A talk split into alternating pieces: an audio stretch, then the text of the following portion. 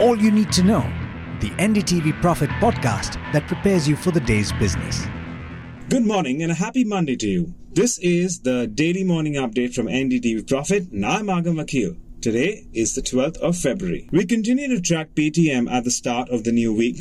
My colleague Vishwanath has learned from his sources that the Reserve Bank of India may consider a review of the February twenty-ninth deadline for Paytm Payments Bank if adequate customer deposits are not withdrawn. The regulator has not taken if any final decision in the matter yet and will only review the need for an extension next week. That's because ten days in, the outflow of deposits has been slow as customers are still dealing with uncertainty around the future of Paytm. The R B I wants to avoid a situation where multiple customers are not able to access their money after February twenty-ninth. There is an interesting update on India's oil refiners. Bloomberg has reported that all three of them are in talks with Rosneft Oil to secure long-term supplies of Russian crude in an effort to move away from one-off purchases that have left them vulnerable to competition. Indian Oil, Bharat Petroleum and Hindustan Petroleum are in discussions,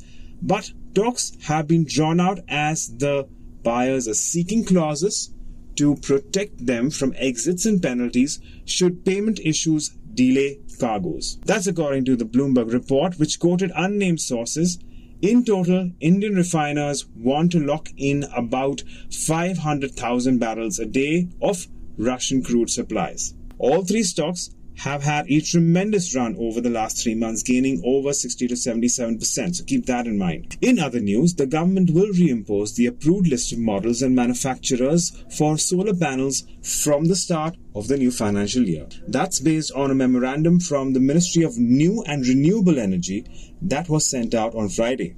The approved list was put in abeyance for one year to help domestic project developers get the benefit of foreign supplies while they built up domestic manufacturing capacity. And now, here's an update that you should pay attention to if you're a salaried taxpayer. The Employee Pension Fund Organization, or E P F O, has fixed the interest rate on deposits for the current financial year at eight point two five percent. This is up from eight point one five percent in the previous year, eight point one percent in twenty twenty-one twenty-two.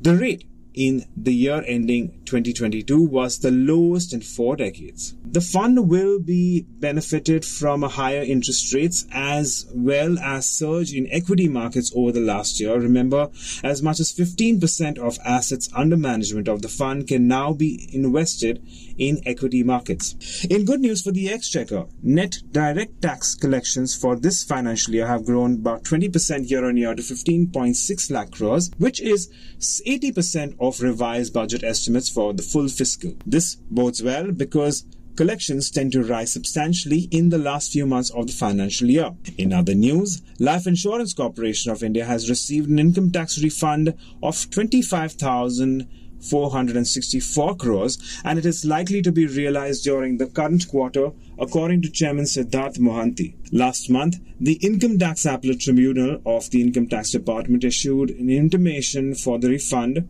of the same amount, and the refund is related to the interim bonuses to policyholders in the last seven assessment years. In international news, President Joe Biden has urged Prime Minister Benjamin Netanyahu to shield civilians in Gaza from an Israeli military operation in the southern city of Rafah, saying it shouldn't proceed without a credible and executable plan for their safety and support. That's based on a Bloomberg report. The White House readout after a phone call between Biden and Israeli leader followed pledges by Netanyahu in two U S television interviews earlier on Sunday that Israel will have a plan, including directing civilians northwards in the Gaza Strip to get them out of harm's way. In international markets, U S stock futures are largely unchanged this morning, and volumes in the Asia-Pacific region are likely to be thin. Several markets are shut this week on account of the Lunar New Year, and you should ideally keep one eye on global bond yields this week. The yield on the ten-year has risen to four point one seven percent, with traders now accepting that their bets of a rate cut in March are unlikely to pan out. And with that, it's over to you, Neeraj. for the trade setup for India today. Morning, Neeraj. What are you focusing on in the start of the new week? Good morning, Alex. Uh, well, it's an interesting morning of trade simply because Asia doesn't have too much in terms of cues. Uh, so therefore, in some sense, uh, it is what India is doing, which is uh, which is the key thing uh, for our markets. Now, a lot of talk around India valuations, and I think uh, Morgan Stanley's put some of that into perspective from their point of view. It not necessarily be everybody's, but Jonathan Garner writes that India is Morgan Stanley's top emerging market pick, and India and Japan are amongst the top Asia ideas as well.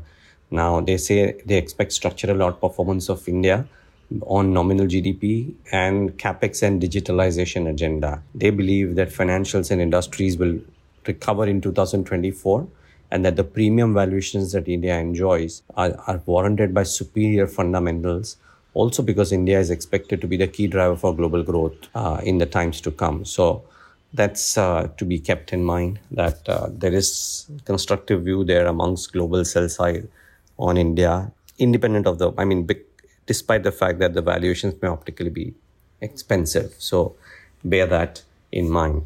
Now, from a, from, from a what the markets will could do today perspective, like I said, difficult to call out a single day uh, thing. But if you just look at what happened last week, right, uh, the main indices had a very quiet week, but P S U's continued activity. However, I must say the P S U results are looking very shoddy, and those should be kept in mind as well as we think of what could happen. Uh, from an S J V N to a Shipping Corporation of India to a Mishra Dhatu Nigam uh, to an O N G C, the numbers were weak. So P S Us could be, uh, I, I won't be surprised if fundamental-based P S Us could have a bit of a down day today. Uh, the other aspect is private banks. There is, you know, consistent delivery-based selling happening in private banks. Unless the F I I flow changes, it's very difficult to call for a sharp V-shaped recovery in private banks. Valuations have been good for a while, but just seeing consistent delivery-based selling, even last week was the same. So difficult to make a case for a V-shaped uptick. Uh, from among sectors to watch, I think pharma and cement are seeing strong news flow and results and could be the sectors to watch this week. So what about key stocks to watch? Well, aside of the big ones, which is Hero, uh, which was in line, or O N G C, which was weak, or T V S, on which most brokerages have come in and said that the valuations do not re- deserve Uh, any kind of a major upside. There are a few others that I would love to focus on. Amongst them, P S Us, like I said. So do keep a keen eye out for Mishra Dhatu Nigam, wherein revenues were up eight point eight percent, but uh, EBITDA was down forty-five percent, margin contracted fourteen hundred basis points, as a result of which P A T was down sixty-seven percent. S J V N saw some sharp margin contraction, so watch out for that. As did uh, S C I, maybe not sharp margin contraction, but revenues were down and net profit was down fifty percent. Uh, so three P S Us in addition to O N G C, which were weak. Let me look at some strong results. Uh, so the one more weak number was Campus Activewear. You know, consum- we've seen footwear companies largely have a very mixed to sluggish uh, quarter three. Campus is no different. Revenues were up one point three seven, but margin narrowed from nineteen point seven four to eleven point nine two. There was a sharp contraction, and P A T down forty-eight percent at twenty-four crores. The estimates were fifty-seven crores. Nobody anticipated this margin cut, and which is why Campus Activewear uh, looks slightly wobbly. INOX Wind looks good. Doms Industries looks good on the results. Doms in particular, twenty-two percent uptick in revenues. Uh, margin expand to sixty-seven basis points, so very strong performance. P A T up forty-three percent, watch out for this one. Inox Wind, revenues up one hundred twenty-two percent, EBITDA ninety-two crores versus a loss, margins at eighteen point four versus estimated fourteen point two. So these two uh, could also be really active in the session. So these are a few stocks that I would keep a keen eye out for. There is a lot more uh, which you can see in our copy, all you need to know. With this, it's back, it's back to you, Agam. Thanks for that, Neeraj. And that's me, Agam Vakil, signing off. Have a great day.